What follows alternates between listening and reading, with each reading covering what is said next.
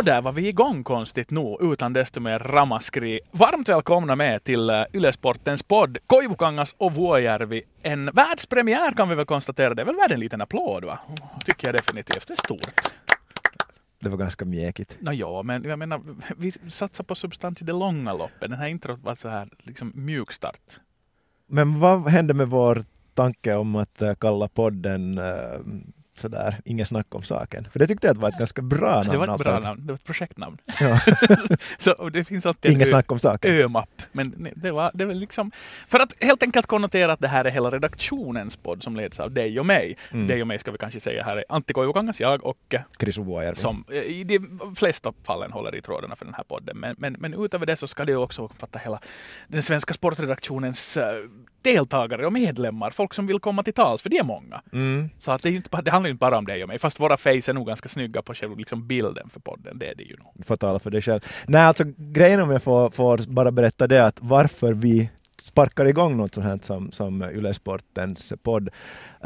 Jag upplever att jag saknar ett forum där vi får ventilera våra åsikter. Vårt jobb handlar mångt och mycket om referat och om att presentera nyheter, och det här kanske är lite lättsammare former, tala om idrott, vår passion, och jag ser fram emot att utveckla den här produkten vart än det bär. Absolut. Och trots att det heter Koivukangas och Vuojärvi i namnet så kommer den här podden alltid att inkludera gäster. Ett viktigt element framförallt, för vi kan bli ganska långtråkiga i längden, du och jag. Och ingen mindre och ingen mer än en legend får vara första gäst. Vi säger hej och varmt välkommen till Christoffer Herberts! Av alla människor i hela världen råkade bli just jag. Ja. Konstigt nog, ja. Det var en lång lista. Ja. Men... Historiens vingslag. Ja, vi hittar honom vandrande här som en liten, sådär som en våt hund utanför mediacentret här i Pyeongchang. Ja, det bör väl tilläggas. Ja, att vi sitter ju faktiskt inte bara inne i mediacentret i Pyeongchang utan också inne i en liten skrubb i mediacentret i Pyeongchang. Lite orolig för absyret räcker till. Vad tror du, Toffe? Nej, det kommer att ta slut här. Men inte ska vi väl hålla på hela längre än, vad var det, 3 timmar? Nej, det är ungefär vad vi har budgeterat. Men det är vad det handlar om. Yle Sportens podd, Koivukangas och Vuojärvi. Featuring idag, Christoffer Herberts. Så det är väl bara att köra igång.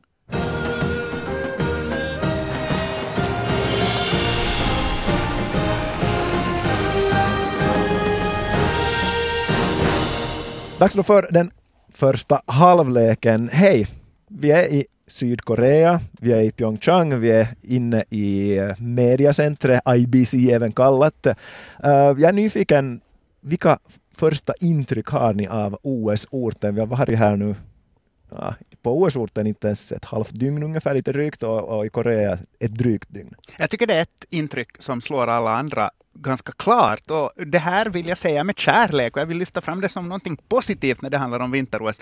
Jag är förvånad över hur kallt det är. Det är väldigt, väldigt påtagligt. Det är otroligt kallt. Om man jämför det med tidigare vinter-OS som jag har varit på, Sochi nu senast, och före det Turin och Vancouver och Salt Lake City, så jag menar att det var större städer som kändes det att det var sådär otroligt kallt, utan det var ett höst-OS eller ett vår-OS. Men här är det faktiskt otroligt kallt, och på riktigt ett vinter-OS. Och jag måste säga att när jag kom hit att jag är lite förvånad över att Sydkorea inte en bättre vintersportnation, så otroligt kallt som det är. Om man tänker att Sydkorea känns för mig som ett sånt land att om de bestämmer sig för någonting så blir de riktigt bra på det. Om de vill bygga bilar eller elektronik eller utveckla någonting, så då lyckas de med det. Om man vill bygga ett snabbtåg som går från flygfältet till Pyeongchang som tar 1,5 timme istället för 4,5 timme, så då gör man det. Om man vill bygga internet över hela landet så gör man det bästa av alla.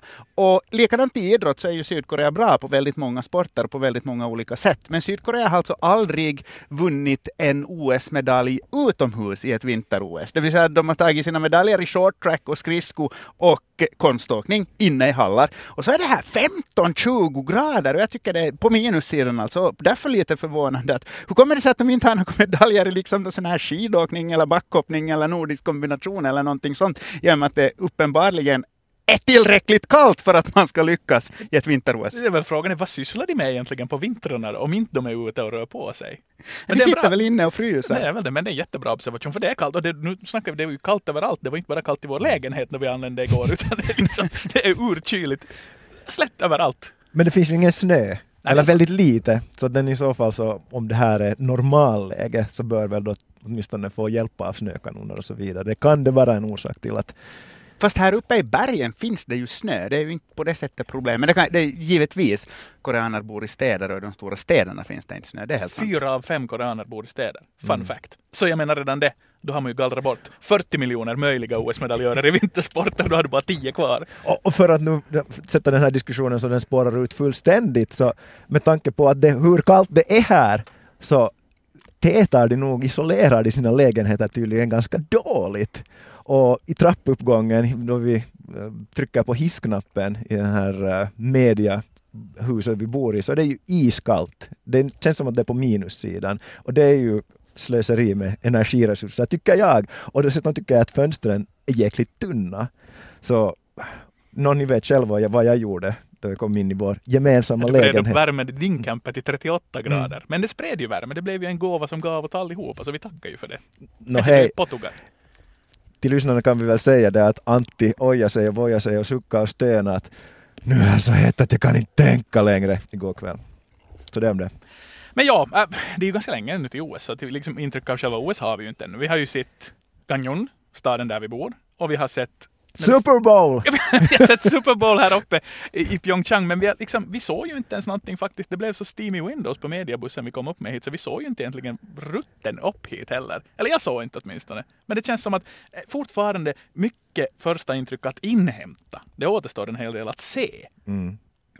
Och det känns som att saker och ting kommer att fungera. Att saker har fungerat från att man klev av planet till att man nu tog sig in i den här 1x2 meter stora radiostudion med R2. Med mjuka väggar. Så det är liksom ett steg från mental institution här nu för oss. Men det är väl kanske där vi ungefär hör hemma också. Någonstans. Och tills vidare ska ni väl säga då att de här klyschorna man har om asiater så håll i sträck, det är väldigt funktionerande om man har tänkt på alla detaljer. Och så är man oerhört artiga och man vinkar och viftar och ser till att gästerna ska ha det så bra som möjligt. Så att jag tror att det kommer att vara ett otroligt bra OS så där för oss som jobbar här. Jag tror att de som kommer som turister kommer att trivas. Jag tror nog också att idrottarna kommer att uppleva det här som ett väldigt lyckat arrangemang. Ja, för de flesta OS som har varit nu har det ju 2 senaste, Rio och Sochi, hade ju varit alltid sådär att huska det här går. Framförallt i Sochi var ju ingenting ens färdigt då vi kom dit. Det var mycket som var helt på hälft. Men här är det nog inte, absolut inte ett problem. Sen vet jag ju inte, jag menar nu då vi sitter och poddar om en vecka så får vi ju se sen då allting har kommit igång, eftersom vintersportkulturen är så dåligt förankrad, att funkar allt tävlingsmässigt, fixar de hela den biten, det vet jag inte. Men månne inte, här är så mycket internationellt folk som jobbar inom alla grenar att det är ju inte i händerna helt på sydkoreanerna heller, utan det är liksom arrangörer från hela världen som ser till att det blir bra. Så månne inte nu fixar den biten också. Och det stora frågetecknet tycker jag kanske är publiktillströmningen. Antalet biljetter som har sålts har nog inte överträffat förväntningar, snarare tvärtom. Jag läste nyligen en artikel om att arrangörerna var väldigt nöjda för nu har de sålt 60% av biljetterna av de budgeterade vad de hade tänkt sälja, så att antagligen finns det avsevärt mer kvar. Det är egentligen väl bara konståkningen, eventuellt short track och hockey semifinalerna och finalen som är sådär, börjar vara lapp på luckan och utsålt.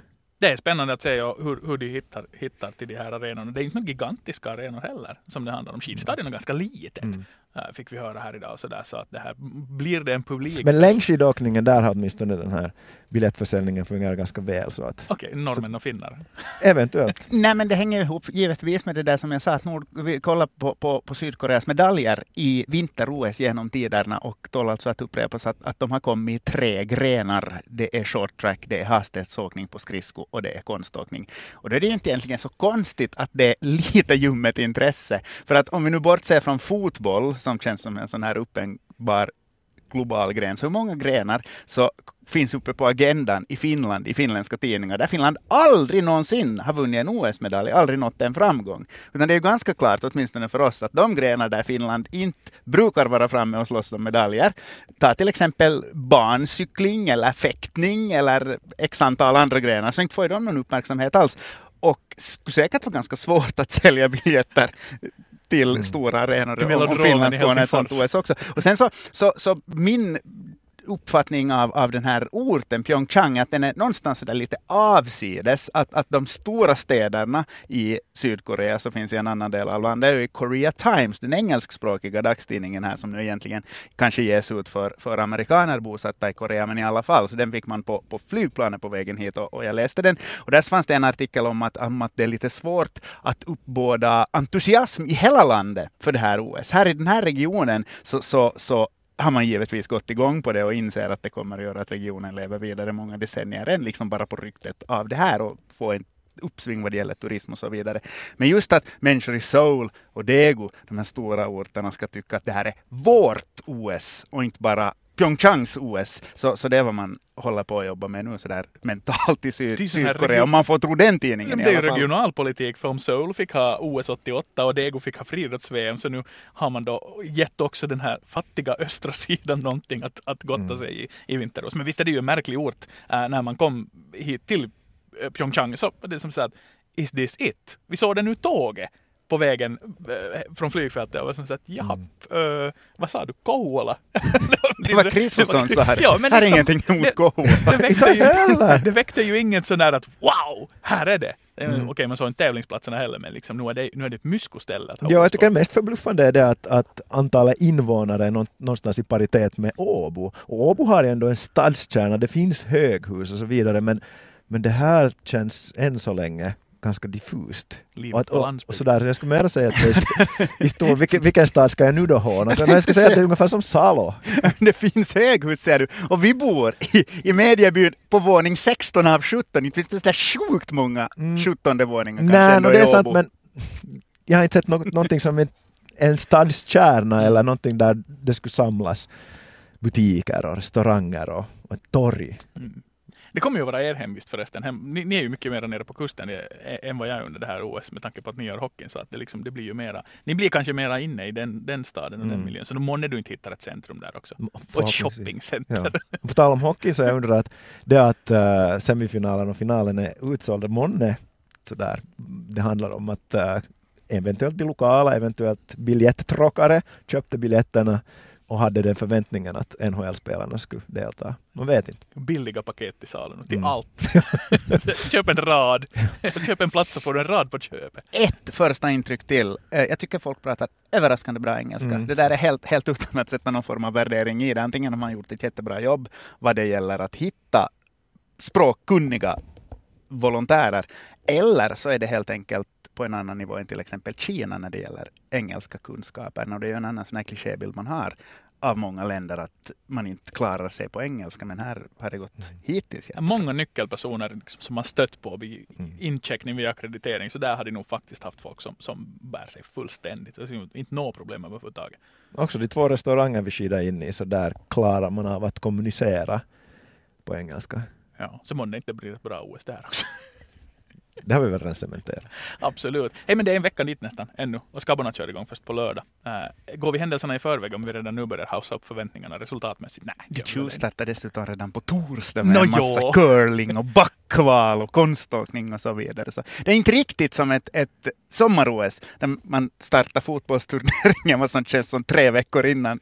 Nu överdrev givetvis. Men jag tycker att det skulle vara hederligt, måste jag faktiskt säga, om jag nu får vara lite traditionalist här. Att först skulle det vara OS-invigning och sen ska man börja tävla. Inte så att en massa grenar startar före. Vad är nu det? Ja, men det stafettkarnevalen är ju samma sak. Det är ju mycket kids löpt redan och sen blir det officiell invigning. Givetvis ingenting som man hakar upp sig på, men de första sändningarna också på Yles kanal kommer redan på torsdag, långt före invigningen. Så att för att svara på din fråga, det är inte alls för tidigt att börja spekulera om medaljer. Och i curlingen är vi ju redan topp 8 i mixed curlingen, så att där är ju poängplatsen säkrad. Så att ska vi börja i poängplatsen eller ska vi börja medaljen? Vad är viktigare? Betyder det här då att det här finländska curlinglaget redan har säkrat sig en sisupukka? Det brukar ju ungefär vara en sån tes. Har de delat ut dem? Det kan hända, men... Nej, men har de alltså... Till Rio till exempel, var det någon snack om några knivar? Det är nog säkert 10 år sedan, men det säger en del hur gammal. Ja, men i Rio fick ju bara gänga knivar i ryggen av medierna framförallt. Rio, det är väl varje år? Då i och för sig. Men det var ju bara en medalj då. Nu ska det bli lite flera nu. Oh ja. Många fler väl? Va? Ja.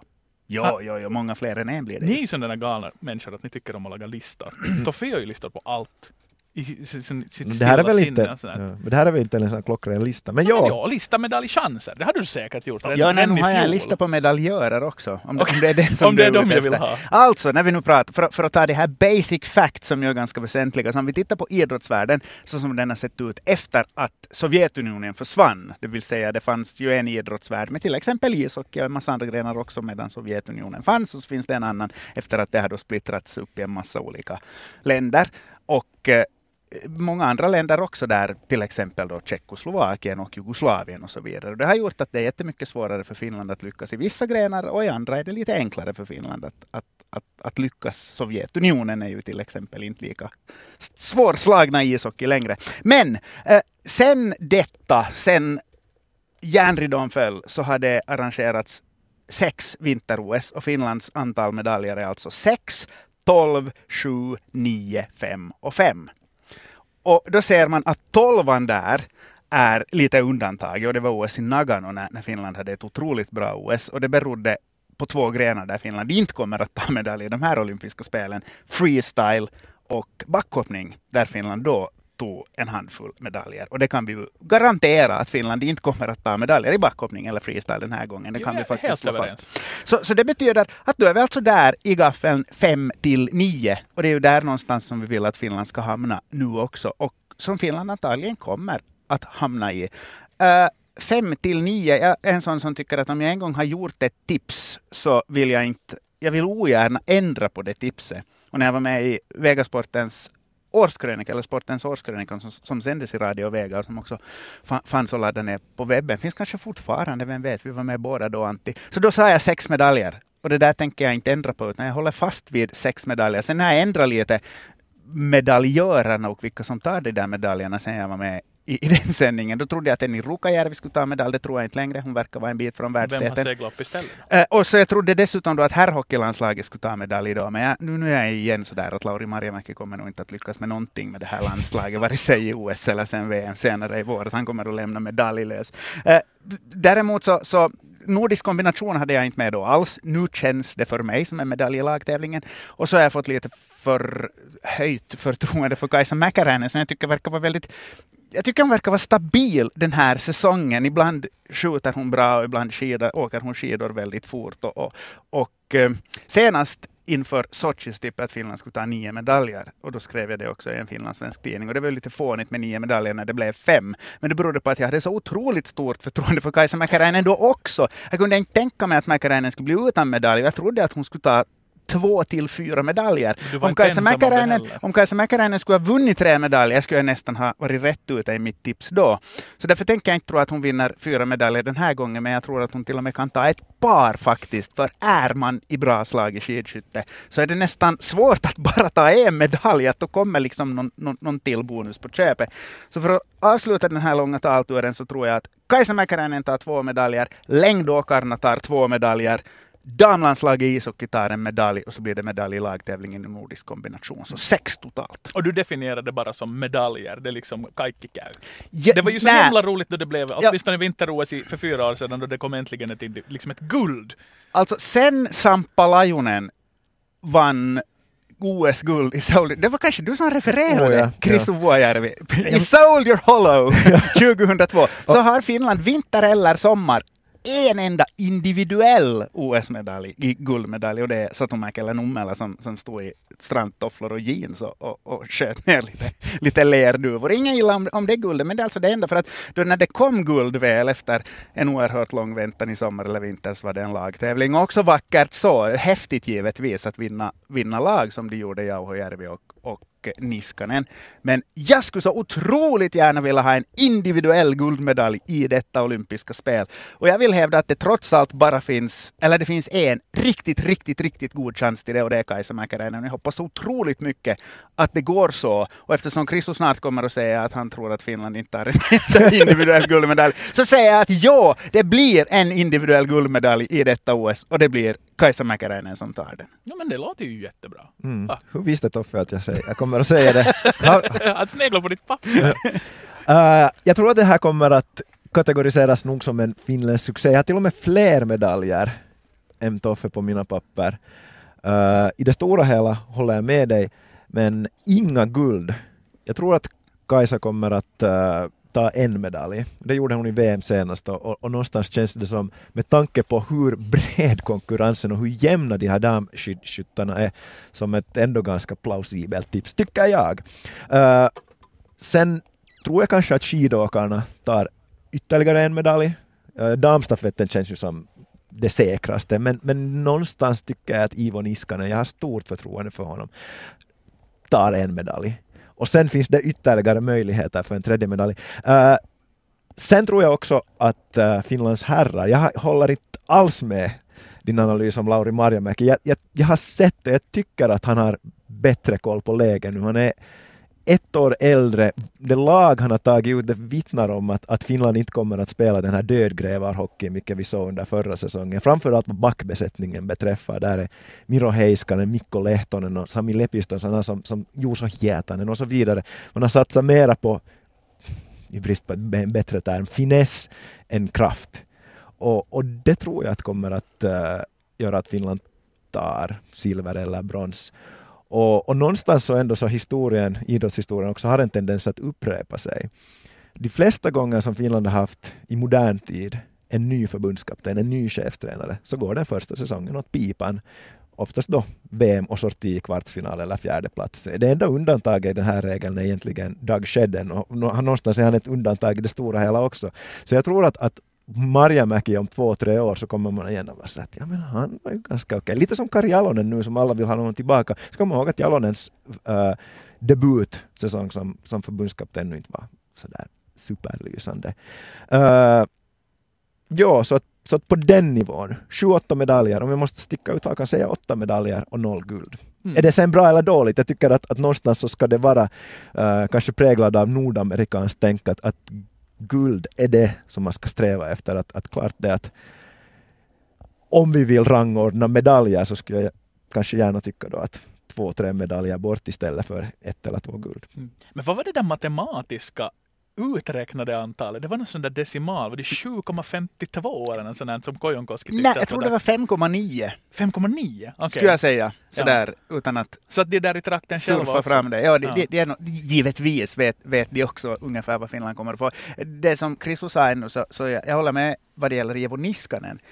Men jag tycker att det är ju helt enkelt så att när skidprogrammet ser ut så som det gör nu, så har Finland mindre chans att ta medaljen än så som det gjorde då i Lahtis. Tänk till exempel med 2 lagsprinter i klassisk stil. Tänk vad till exempel Risto-Matti Hakola och Ivo Niskanen skulle kunna göra en sån tävling, och för att inte tala om damerna. Och med det, så det känns ändå som att finländsk idrott går lite framåt någonstans vad det gäller olympiska topparna, som är ett skidprogram som skulle vara samma som det i Lahti, så då skulle faktiskt, tror jag, prata om 2-siffrigt. Men det är just det, om vi tar Ivo Niskanen, så han pratar själv mycket om sprinten i klassisk stil. Jag har lite svårt faktiskt att tro att han skulle vara på pallen där. Och med 5 milen med gemensam start så är det är för stor risk, tycker jag, att det är på relativt enkla banor går så långsamt så att det blir en massput med 15 gubbar som är med i sista kilometern, och då tror jag inte längre på honom på medalj faktiskt. Men om det blir ett annat sorts lopp så tror jag han kan ta medalj. Men om man tänker på, vi sitter här och diskuterar en massa olika grenar och grenpaletten. Vad tror ni gänget hemma är mest intresserade av då? Liksom är det de väntar mest på hockeyturneringen och hockeyguld, eller är det skidorna eller liksom sådär, vad är mest hetast hemma? Hockey och skidor. Bara det. Och Mäkäräinen och Mari Laukkanens tävling. No, jag tror på Mäkäräinen, för hon är nog... Jag använder min morsa som referens här, för hon liksom... Det är Kaisa, hon är allt just nu. Mm. Det är liksom henne man ställer klockan efter under veckoslutet. Det där är nog en intressant tävling i tävlingen. Vad kommer att vara mest intressant? Men nu är ju någonstans det här grundintresse, framförallt bland lite äldre tittare, för skidåkning så otroligt cementerat. Finlands cup på skidor var det för 2 veckoslut sedan. Visst var det i Vörå? Ja. 500 000 tittare i alla sändningar från Finlands cup och skidor, där inga finländska superstjärnorna var med. Det är liksom därifrån börjar man bygga uppåt. Och det är nog svårslaget. Sen är det ju dessutom så att sändningstiderna, vem har tid att titta de tider då de här finländska paradgrenarna. Men det finns ju ypperligt läge att återta sådana fina 80-talstraditioner av att läraren rullar in tv-kärran i klassrummet och nu ska vi se på 5 milen. Ja. För ja, men tänk att vi gjorde det ännu då vi var skidin. I och för sig har jag nu hört rykten om att man också tittar på Brezhnevs begravning i vissa skolor i Österbotten, och det nu kanske inte riktigt hör hit. Men det där att skolbarnen fick titta på skidsport. Klart, de skolbarnen idag är konsumenter som tycker att men skidor är ju häftigt. Och för att tala om intresse och tittarsiffror så är ju hockeyn lite liknande när Yle nu har visat de EHT-turneringarna och det hånas både internt och externt varför någon ska sända Sverige och Sydkorea. Så är det flera 100 000 människor som tittar på en sommarmatch också på Yles kanaler. Och jag tror att den här OS-turneringen kommer att bli som ett VM. Det vill säga att före turneringen börjar så kan man prata om NHL-proffs och de som inte är med och hur det här laget skulle kunna se ut. Och att det är en trött turnering jämfört med vad det kunde vara och borde vara. Men sen tror jag väl när turneringen börjar så tror jag det kommer att vara så vansinnigt stort intresse för en turnering helt utan NHL-proffs. Så det kan jag också tycka är intressant. Minns ni förresten inför förra hockeyturneringen då NHL-proffsen var med? Snacket inför den turneringen kring det finska laget. Det var ju Agatha Christie-nivå. Det föll ju bort liksom kärna på kärna hela tiden. Och då var det ju högt uppskruvade förväntningar. Och nu är ju alla de med åtminstone som har blivit nominerade hittills. Så att det bortfallet har inte hänt just nu. Men jag tror inte det skulle bli är förbluffande i sig att ingen har skadat sig egentligen. Ta nu 0-3 och snabbt här. Ja. För annars jinxar du det här. För att, men det var, jag minns det bara så bra för att då var det Mikko Koivu och Barkov under turneringen. Ja, det försvann ju bara till höger och vänster. Och ändå gick det liksom... Siso eller vad det nu var då som gjorde att det gick så himla bra. Det var kul att se. Men nu måste vi ju konstatera att nu blir det ju spännande att se hur reaktionerna blir. Det var ju så sjukt mycket snack om det här nu när inte rundradion visar någon ishockey och att Discovery faktiskt har ensamrätt på det. Vi sänder ju förstås, ni två hörs ju i radion med finlandssvensk hockeyreferat. Men nu är det ju en spännande situation att det är ett så splittrat OS för konsumenterna där hemma. Eller splittrat är väl fel ord, men att det, liksom, det finns olika ställen och tidsskillnaden gör sitt och du ska se på vissa appar, eventuellt titta i en Eurosport-player på någonting eller så Yle Arenan för någonting. Det är lite krottot. Alltså, nu tänker jag igen på det här min morsas generation av OS-konsumenter som är vana att det ska komma i TV2. Fast egentligen är det väl bara herrhockeyn som inte kommer. Och det är enklare. Jag håller med att det skulle vara jätteinvecklat om det skulle vara 50-50 om man skulle måste hålla på med kanalbyten och så vidare. Men där så drog ju nog vår arbetsgivare till slut, vill jag påstå, en liten vinstlott att uppdelningen blev sån att det var just herrhockeyn som sen råkar bli utan NHL-spelare. Och att det är en sån turnering som annars får så löjligt mycket massmedial uppmärksamhet, vilket ju på sitt sätt är synd. Men här kan då Yle på ett naturligt sätt sätta uppmärksamheten på andra grenar vad det gäller tv-sändningarna, eftersom det är just den som får det största massmediala intresset sådär. Vad det gäller veckovis bevakning annars som är det som Yle nu inte har.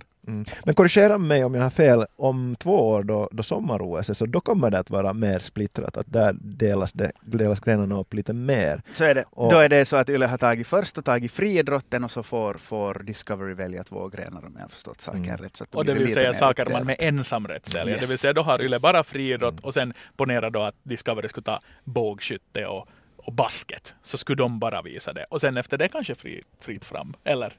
Barncykling och fäktning. Eller väljer vi då 3? Hur som helst. Men det är ju ett annorlunda fält. Ja, men personligen kan jag väl tycka att det här är mer än okej.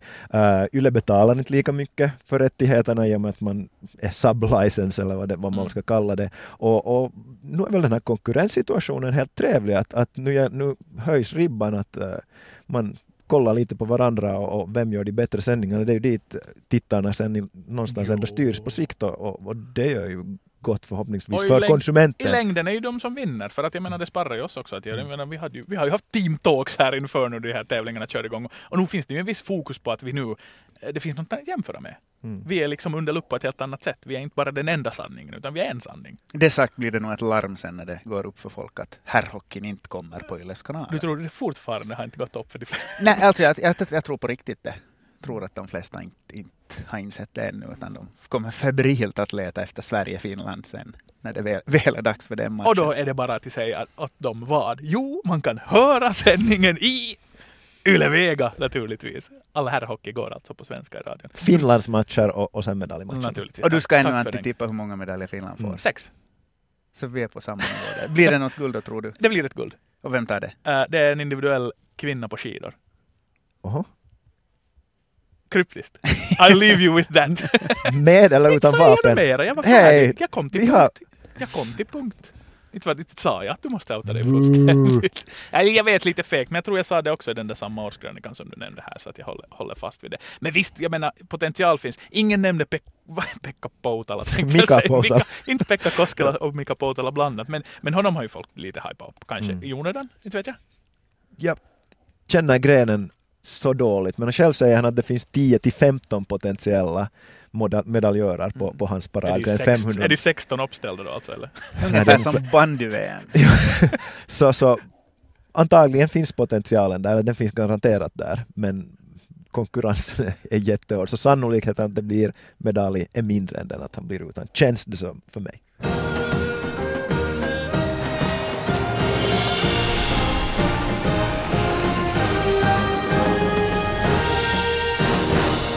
Internationellt sett då har vi förstås en massa höjdpunkter att se fram emot. Jag tycker definitivt att OS är en idrottsfest där man får se supersköna idrottare sporta i alla grenar.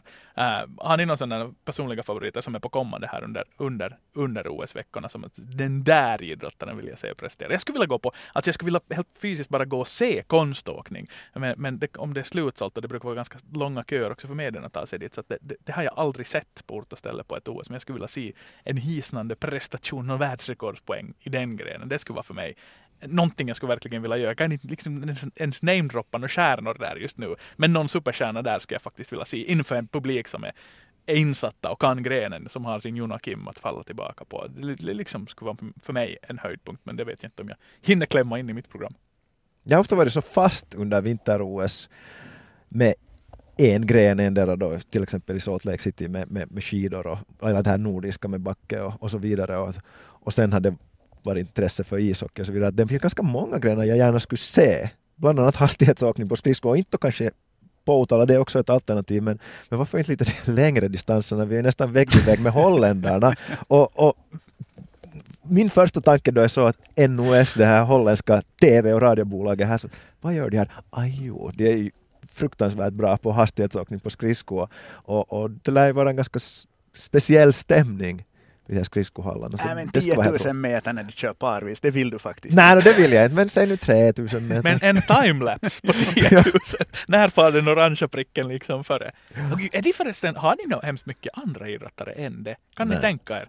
De kan ju inte ha liksom bevakning på hemskt mycket annat. Det är en sån här vinteridrottsnation som aldrig har tagit medalj utomhus också. Men nej, det heller aldrig är på minus. Men nu har väl kanalerna i Amsterdam frus i någon gång, så att man kan dra liksom. Så där internationellt så man slås ju givetvis av de här uppenbara riktigt stora namnen, Mikael Shiffrin och Marcel Hirscher till exempel i alpin. Sean White är med fortfarande i snowboard. Jag tycker också att det är jättekul med tävlingarna i framförallt damernas längdåkning internationellt. Är ju också Sverige och Norge för oss. Och i den form som Charlotte Kalla är nu, och när hon då kör mot Marit Björgen, som ju har chans att skriva olympisk historia och till exempel vinna 3 skiathlon på raken. Och Heidi Weng och Flugsta Östberg och bra amerikanskor, och så tycker jag det är roliga tävlingar där på damsidan. Så på herrsidan är jag väldigt förtjust i den här Klebo också, tycker han. Festlig längdåkare också, att Dario Colonia har gjort en så bra säsong, och att det finns några ryskare och ryska åkare som inte man riktigt vet hur man ska förhålla sig till, så att jag tycker det blir häftigt. Och nu är ju damernas skidskytte jättefestligt. Varje redan flera säsonger, men jag tycker att det har accentuerats den här säsongen, att det är så otroligt många som kämpar om medaljer, och där det här skyttemomentet som kan fälla eller föra en idrottare till succé, så det känns liksom som en jättehäftig palett med, vad blir det, 4 individuella tävlingar. Ja, och de tävlingarna som dessutom väl går på hygglig sändningstid hemma i Finland. Det vill säga, de är jättesena och grymt kalla tävlingar här. Men för tv-tittarna så är det ju liksom en bra produkt tidig eftermiddag. Samtidigt, det som Christo säger, så om man tar en jämförelser som kan te sig irrelevant. Och jag vet inte om det bara har med Norden att göra, men tänk vad Kalla och Björgen väcker mycket mer, åtminstone för mig, känslor och associationer och sådär tankar än Kuzmina och Domracheva till exempel. Visst, kul att de är många, men just den där kampen och när man sitter framför tvn och kollar vad gör Kalla och Björgen nu, så tycker jag faktiskt gör att för mig, så om vi bortser från finländarna, så är längdåkningen utan vapen häftigare än den med. Men du är ju sådär, precis som jag, då man är uppvuxen i Österbotten, så har man ju lärt sig liksom att via Sveriges TV att följa det här, så att man liksom, det är en sån landslag lite, man är ju nog lite miljöförstörd. Och det undrar man, vad skulle Jakob Hård och Anders Blomqvist säga nu? Exakt. Nej, men jag håller med, nu är ju den här nordiska aspekten jätterolig, jag tycker det är kul att följa med. Dels ska väl Sverige gå ganska bra nu, ja, på ganska otroligt bred front. Silverstein. Ja. Nej, men så det är ju liksom det medieflödet överöses vi ju förstås av språkliga skäl av att liksom vi lider med Sveriges framgångar, men vi hänger med i Sveriges framgångar på ett helt annat sätt. Kutsmina och Dombratsche var inte sådär jättemycket på tapeten. Men det är en massa tyskor, så vi inte nu låter sådär att vi bara räknar upp en massa östländer. Ja. Inte är för mig heller sådär att Laura Dahlmeier eller Marie Dorana Bär, att ge mig en biografi som jag får kasta mig över. Men du nämnde ju de här team formerly known as, det vill säga ryska idrottare. Vad vi nu kallar dem det, eftersom de inte tävlar som Ryssland. Det är ju nog fascinerande. Eftersom det också verkar vara en situation som lever hela tiden. Nya besked nästan dagligen. Tävla ska de, inte som Ryssland. Vem ska tävla? När ska de tävla? Skidteamet på Yle satt bland annat diskuterat. Vem vallar deras skidor? Och liksom, hur funkar allting? Det är ju jättekonstigt läge. Jo, och jag tycker att det ska bli spännande att se. För du visste berätta igår då vi satt i tåget, eller vid något skede igår sa du, att de ryska idrottarna inte ens får i sociala medier lägga ut den ryska flaggan. Men jag kan nog tänka mig att de mest nationalistiskt lagda ryssarna så på något sätt säkert vill visa att det här är inte en, vad heter det sådär laget? OS-idrottarnas seger eller OS-idrottarnas medalj, utan det här är en rysk medalj. Och få se att hur man i så fall reagerar. För det finns ju nog säkert många sätt och de som är finurligt lagda så hittar nog på sig. Det är en ganska lång lista, de där restriktionerna. Jag stötte på det där dokumentet igår och bara spola igenom det och så att wow, att inte det är ju lätt att idrotta med de där liksom ukaserna på sig, just med vad som man får och inte får göra och sådär. Så att det är liksom, det är nog tufft. Ja, och ni vet ju hur knepigt det kan vara att få intervjuer med ryska idrottare i olika sammanhang. VM i ishockey påstår spelare som har hållit till i NHL flera säsonger. Och man bevisligen har uttalat sig i nordamerikansk media för Columbus Blue Jackets eller you name it. Så plötsligt i VM-sammanhang så kan de säga att nej, fattar inte vad du talar om då man ber om en intervju på engelska. Det måste ju vara än knepigare nu, vågar jag påstå, med tanke på det fokus som finns på Ryssland med vad som har hänt. Ja. Men nu är det ju spännande att se sen det eventuella läktarstöd som kommer, så nu. Det är ju till och med ända in i journalistkåren så hade ju gått med sina stora razziajackor. Att det är ju nog varit en sån, det har varit en nation som har varit bra och inte har varit blyga att visa det i något sammanhang. Och nu skulle man liksom måste tona ner. Den mest nationalistiska nationen inom idrottssammanhang måste tona ner, inte bara tona ner, stänga av den kranen. Mm. Det är ju helt sjukt. Men publiken behöver ju inte göra det. Nej, men liksom, hur ska man, vet du, som idrottare, du kommer åkande och så står det 300 personer och ropar razzia åt dig, ska du noncha dem då? Nej, just nu är jag inte det. Nej, alltså det där med mest nationalistiska håller jag inte heller med om. Jag tycker att det är ganska jämnt över hela linjen.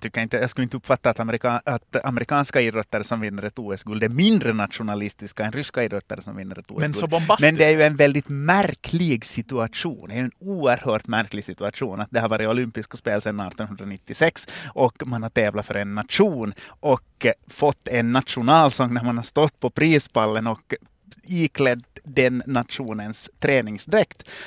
Och nu så har man en märklig dräkt som det inte står någonting på och får Olympiahymnen. Och jag menar, det blir ju oerhört märkligt och jag vill påstå att det skulle vara precis lika märkligt oavsett vilken nation det skulle handla om det sen skulle vara Finland eller Norge eller Italien eller USA. Så att det är inte att det är Ryssland som gör det märkligt, men att hela situationen är så oerhört speciell. Men jag kan väl hålla med dig, Antti, i den mån att hur kanske framförallt journalistkåren beter sig. Där har jag nog aldrig sett att en amerikansk journalist skulle ropa på pressläktaren USA, USA. Jag har sett det. Okej. Och brasilianska fotbollsreportrar var ökända under fotbolls-VM. Men ryssar... Eller det är ju också bra att tjäna på valen och så vidare. Ja. Så är ju just det där att man gärna går på pressläktaren iklädd en landslagströja. Men det har nog sett i Finland också. Så. Inget nytt under solen. Men kommer det gå bra då Ryssland? Alltså, eller det här i pseudo-icke-Ryssland? Nej, men det är klart att ni inte kan gå så hemskt bra eftersom vi har en massa duktiga idrottare som inte får tävla. Men nu är det många som och helt tävla, utan alltså. Att ta ställning till om det sen är rätt eller fel att kassidrottare till exempel, vad vi väljer att kalla dem, det är de som Kass har sagt att IOK har tagit till för grova metoder när man har stängt av de här idrottarna, att det är verkligen en kollektiv bestraffning för ingen av dem har ju testat positivt. Men det påverkar ju Rysslands chanser en hel massa grenar. Ta nu till exempel lagtävlingarna i längdåkning, skidskytte och så vidare. Så Ryssland tar ju inte lika många medaljer som de skulle ha gjort utan hela den här skandalen. Men jag tror att de ryska idrottare som är här är ännu mer motiverade att lyckas. Och utan den här soppan så skulle jag faktiskt på riktigt ge de andra nationerna herrturneringen större chans att slå storfavoriten Olympic Athletes of Russia. Men nu tror jag det är det som fäller avgörande till slut, att de gaddar ihop sig och lugnar ner sina egon och det blir ingen ska mot Tjeska, utan det blir att nu slåss vi för en nation som vi inte ens får slåss för och att till exempel guldet i herrhockeyn blir säkrare på grund av det här. Håller du med om det? För du är på hockey. Ja, absolut. Man tänker Kowalczuk, Mosjakin och sådana som vi nu har egon som är uppblåsta som en väldigt lyckad soufflé. Det har man ju sett många gånger i internationella sammanhang. Det är ganska lätta att rubba. Och framförallt tycker jag Finland har varit bra på det här att komma under skinnet på ryska landslag. Men nu finns det nog en stor riskmöjlighet väl själva att man spelar disciplinerat, håller huvudet kallt. Det är större saker än bara min individuell eller min OS-medalj som står på spel, utan man spelar för den nation som man känner att har blivit påpissad på. Svårt att kyssa emblemet sen då man har gjort mål eller ska fira någonting sådär, men sådär. Pussa texten eller någonting. Men ännu med det här med Ryssland, jag tycker det hör till sak och det kan inte upprepas tillräckligt att det att de vann medaljligan eller att de ledde medaljligan när tävlingarna var slut i Sochi innan man började plocka medaljer av dem. Så det berodde på fusk.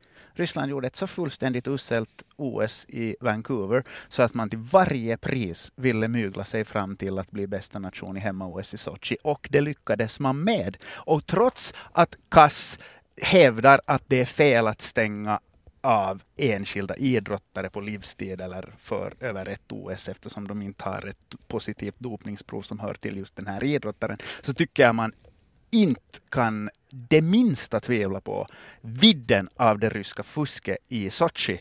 Att om man tror att alla är lika goda kolsupare så då är man verkligen inne på alternativ fakta och fake news och någonstans väldigt, väldigt, väldigt, väldigt långt från allt vad jag tror på.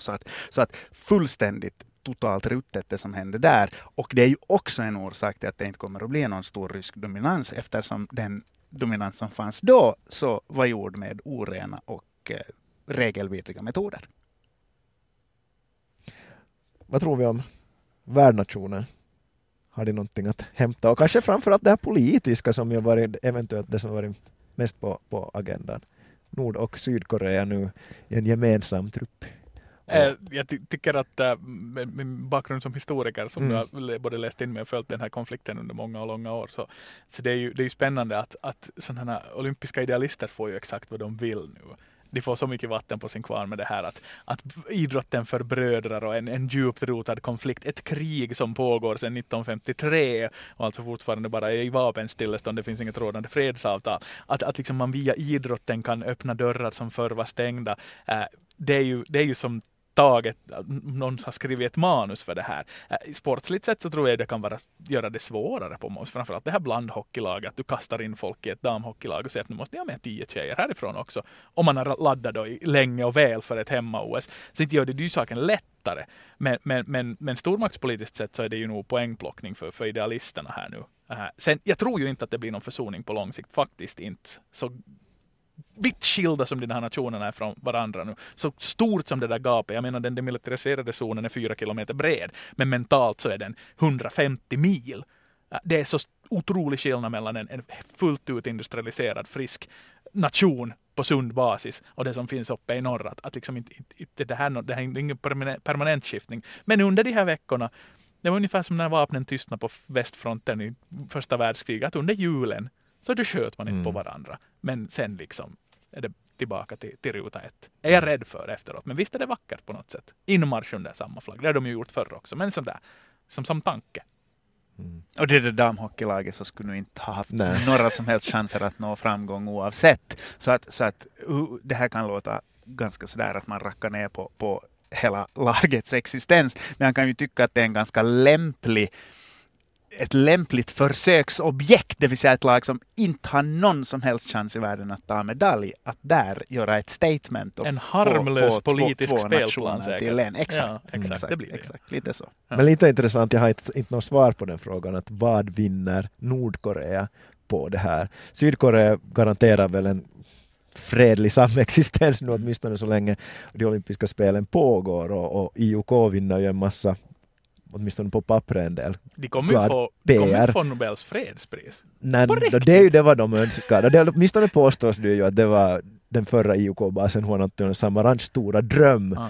Och om då Thomas Bach har liknande drömmar så vet jag inte. Men vi är långt från det, och jag tror att det här är nog bara en droppe i havet. Och jag tror nog att de som delar ut Nobels fredspris är medvetna om att det här delvis är, och till en stor del kanske till och med bara ett spel för gallerian. Ja, men samtidigt jag tycker ni lite nu tonar ner på vidden av det hela, trots allt, om vi kommer ihåg att det faktiskt har känts som, hur många gånger har inte ni fått frågan, säg i slutet på förra året, om inte ni är rädda för att åka till Sydkorea, att när som helst kan det komma nordkoreanska kärnvapenmissiler flygande, och att man har fått de här newsflasharna att nu har Nordkorea gjort det här och det här testet. Och det har ju faktiskt eskalerat det här läget, så det har varit mera spänt än vad det har varit på otroligt länge. Och Donald Trump ägnar en ganska stor del av sitt State of the Union-tal åt att prata om Nordkorea. Och som kontrast till det så är det ju nog otroligt remarkabelt att Nordkorea för första gången på jättelänge, eller på ett tag, är med. Och bojkotta gjorde de Seoul-OS 1988, då var inte de med en enda idrottare. Och nu när läget egentligen borde vara förvärrat och borde vara ännu mer inflammerat, så är de här.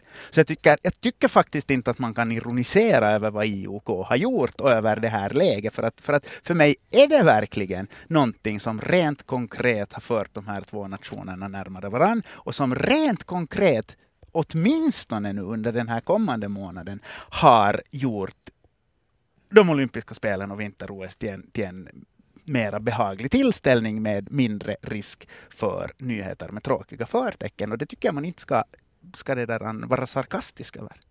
Men det är ju som du säger, eskaleringen hade ju ägt rum. Det vill säga någonstans har vi väl nu kommit tillbaka till ruta ett, till det normalt tillståndet som rådde i mitten på 2000-talet. Det vill säga att det var på väg åt ett fel håll. Nu har ju Nord plockat politiska poäng här med i försoningens tecken komma emot. Så att de kommer ju använda det här nu i framtida förhandlingar. Alla har väl plockat politiska poäng. Inte väl någon plockat mera politiska poäng än någon annan. Nej, just det. Och det konstaterades ju att Nordkorea kan hitta på det ena med det andra med det tredje, och det pratades om dataattacker och för att inte ännu liksom också andra former av krigföring under OS. Och då för väldigt länge sedan så konstaterade man att det skulle vara bra att få med nordkoreanska idrottare, för då skulle man minska på den risken och då skulle man avvärja det hotet. Och att det sen gick så är väl bara bra. If you can't beat them, join them. Eller make them join you.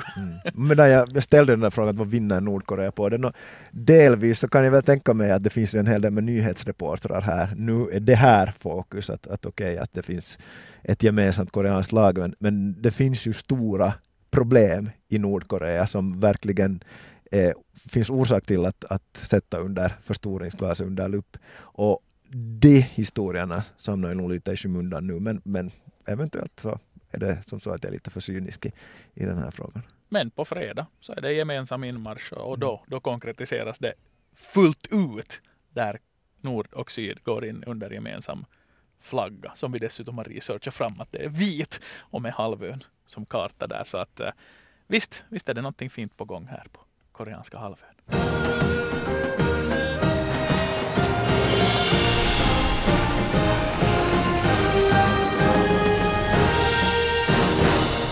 Avslutningsvis är det dags för den tredje halvleken här i Yle Sportens podd. Koivukangas, Vuojärvi. Vi ökar takten sista kvarten. Vi lånar ett gammalt bekant format och ställer kniviga och snabba frågor och utkräver kanske svarar, åtminstone luddiga insinuationer till vad man har tänkt med de här frågorna. Alla deltagare i dagens podd får ställa varsin fråga till den församlade församlingen och sen diskuterar vi kort om det. Känns formatet okej för er? Ja. Ni är överens? Mm. Vem vill börja? Flippar vi? Eller är det bara så att vi är gästvänliga? Nej, men vi är gästvänliga.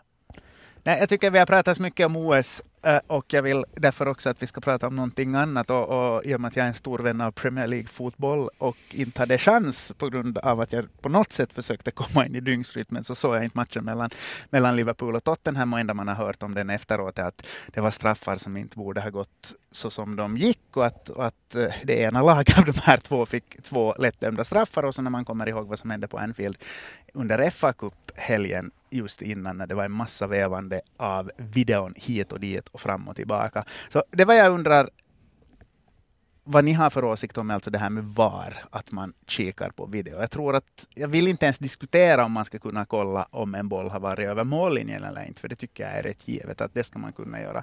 Men jag undrar, tycker ni att man på video ska väva straffsituationer, tröjdragningar om någon spelare har filmat eller om det är en rättdömd straff och offside avvinkningar om en spelare har varit offside eller inte. Skall video vävas, ja eller nej?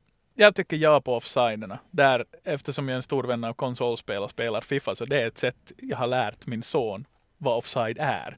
Jag har inte ens försökt teoretisera det åt honom utan jag har sagt också på träningar åt hans lagkamrater att då ni spelar FIFA, det är det vi har nu. Det är den där offsiden som gäller i straffområdet från och med nu då ni är 10. Där är jag beredd att ta in det.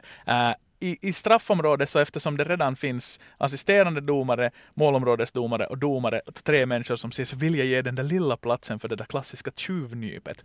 I offside kan du inte tjuvnypa. Där är det centimeterna som avgör. Men någonstans där inne i straffområdet så på en dokumentär om Wimbledon och The Crazy Gang och Vinnie Jones där han liksom förklarar hur du som mittback spelar för att eliminera en motståndare. Då blev jag lite sådär som gammal romantiker och tänkte att ja, jag ska ha lite sån här tjuvnyp för sig. Så där tycker jag skulle kunna ta in det på offsiden men inte för att bedöma det där straffen. Bra svar, jag är nöjd. Okej, bra. Då har jag ett usselt svar. Jag säger precis tvärtom. Jag tycker att i offside-lägena så vad händer sen då? Det är klart att har du ett inlägg eller någonting sånt och den här sekvensen fullföljs. Men om du har offside och det vinkas av, vad skulle ha hänt sen? Skulle det ha blivit mål? Skulle det inte? Är det bara då en... Det är vid målen, tänker jag. Ja, men säg att det är 30 meter att löpa ännu du ska runda målvakten eller placera bollen bakom honom och det är redan avvinkat. Det där tycker jag låter knepigt. Däremot så tycker jag att ett av fotbollens stora gissel är filmningar och det här tror jag med VAR att man skulle kunna eventuellt komma åt. Och just de här situationerna, folk som kastar sig, fäller sig, filmar i straffområdet, de tycker att jag tycker att det skulle låta tilltalande om man skulle kunna kolla upp dem. Och det sagt så hoppas jag den dagen det här eventuellt kommer att det här ska ske snabbt. Att publiken på ort och ställe, det har ju varit ett problem nu, att de inte får se de här repriserna. Alla andra som tittar i hemmasofforna ser okej och kan bedöma medan publiken inte är där. Att är man rädda för publikreaktionerna att ska det vara sila så. Men ja, tvärtom som du.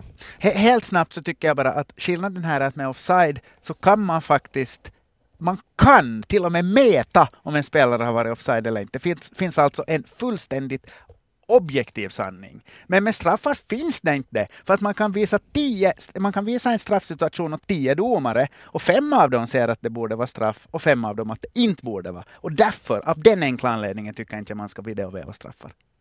Filmningen kunde man ju ta bort eventuellt så att säga postumt i efterhand och tilldöma personliga straff och det på borde basis man av upprättelse. Så att det är liksom en sån reservation till det här med straff om filmningar. Filmningar kunde man komma ut med hjälp av efterhandsvideogranskning om det är liksom blatant fall.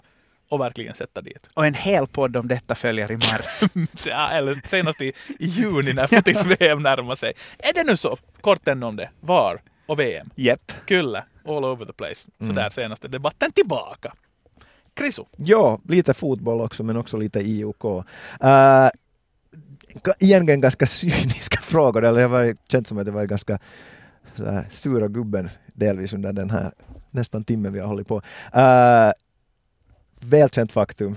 IOK, internationella olympiska familjen, har besudlats av olika skandaler. Bland annat Salt Lake City, det har varit mutor och så vidare. Men internationella fotbollsfamiljen och fotbollsfamiljen i det samhället så är ju inte precis sämre här. Eller det är min fråga. Tycker ni att det finns mera korruption, större problem inom internationell fotboll eller inom internationella olympiska familjen?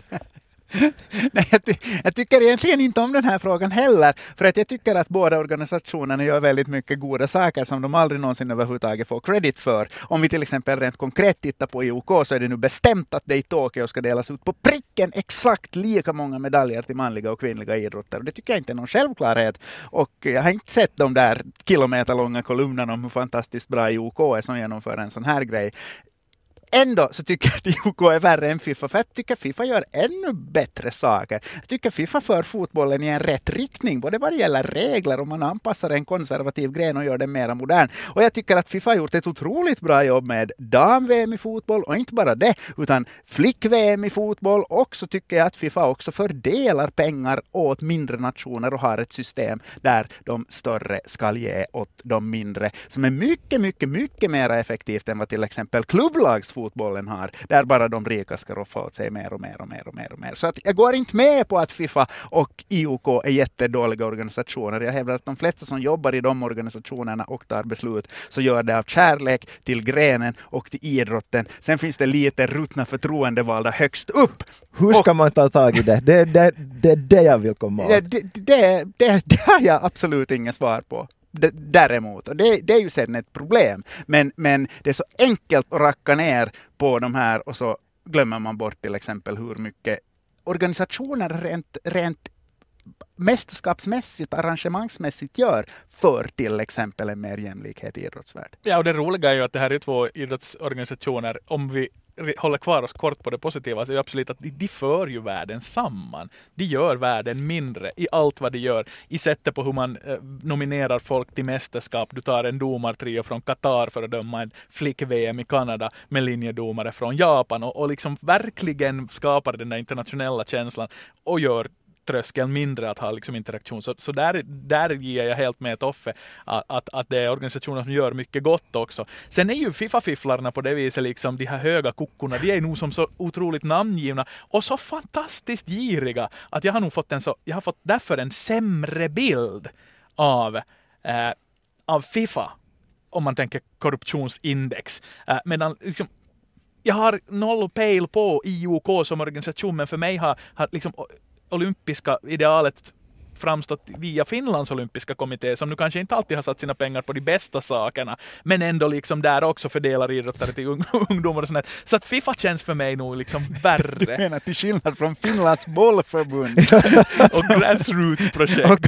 Och presidenten som får 80% av resten efter att ha varit bollförbundets ordförande. Så.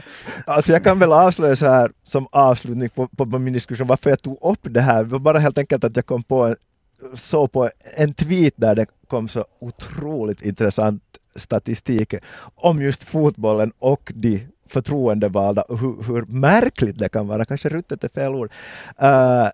Italiens fotbollsförbund hade omröstning om vem de vill ha som ny ordförande. Efter 4 omgångar hade man inte ännu heller kommit fram till en kandidat, för att ingen fick hälften av rösterna. I den 4:e omgången vann kandidat blank röst. Först fick 45% av rösterna. Och då var det någon som twittrade så här, men det här är ännu ingenting mot hur det var i ordförandeval i Argentina på 70-talet. Det var 2 kandidater, 75 ledamöter som avgav röst. Och slutresultatet var 38-38. Tycker jag också är helt festligt. Avslutningsvis går vi runt världen tillbaka till OS-bubblan. Eftersom vi nu har Svensk-Finlands 2 mest framstående hockeyexperter här framför mig, så vill jag veta hur magkänslan säger att medaljerna kommer att fördelas i herrhockey. Jag, som jag har sagt redan, så tror att det här ryska laget, det är bäst på pappret, och jag tror att inställningen som det har inför den här turneringen, viljan att visa världen och dessutom revanschlusta från lite sämre OS-turneringar. Ryssland har ju aldrig vunnit OS-guld. Sovjet och OSS har gjort det, och jag tror också att vi får sätta OAR till den här lilla roliga statistiska detaljen att en massa andra ryska konstellationer har vunnit OS-guld men aldrig Ryssland med eget namn. Sen så tycker jag att Sverige är underskattat, man kan inte säga det. Sverige är ju alltid uppskattat i hockey, men Sverige har ett bra lag som jag tror tar silver, och sen så tror jag alltså inte att Finland tar medalj utan Kanada eller Tjeckien, säg Tjeckien. Mm. Bra tre. OR, guld. Sen tror jag att Finland tar silver. De är väldigt jämna på papper. Finland, Sverige, Kanada och Tjeckien.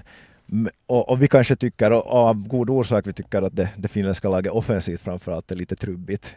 Men det är nog de övriga lagen också. Det är de bästa utanför NHL, och de är inte lika bra som NHL-spelarna. Så att jag tror att Finland tar silver, och sen säger jag att Sverige tar brons. För mig blir trean då Sverige, OAR och Tjeckien.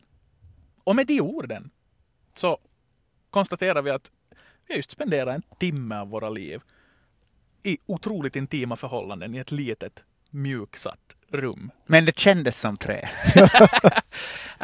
Mer om podden hittar ni på svenska.tele.fi/sporten via också redaktionens alla sociala mediekanaler naturligtvis. Vi är tillbaka nästa veckas måndag med del 2. Fortfarande ganska i OS-förtecken eftersom vi nu inte tänkt vara från Pyeongchang ännu någonstans. Men spännande, för då är vi redan igång med OS. Så hör oss igen då. Vi säger tack till dagens gäst, Christoffer Herberts. Tack! Tack till co-host Chris Ovojärvi. Själv heter jag Antti Koivukangas och önskar er en fantastisk vecka.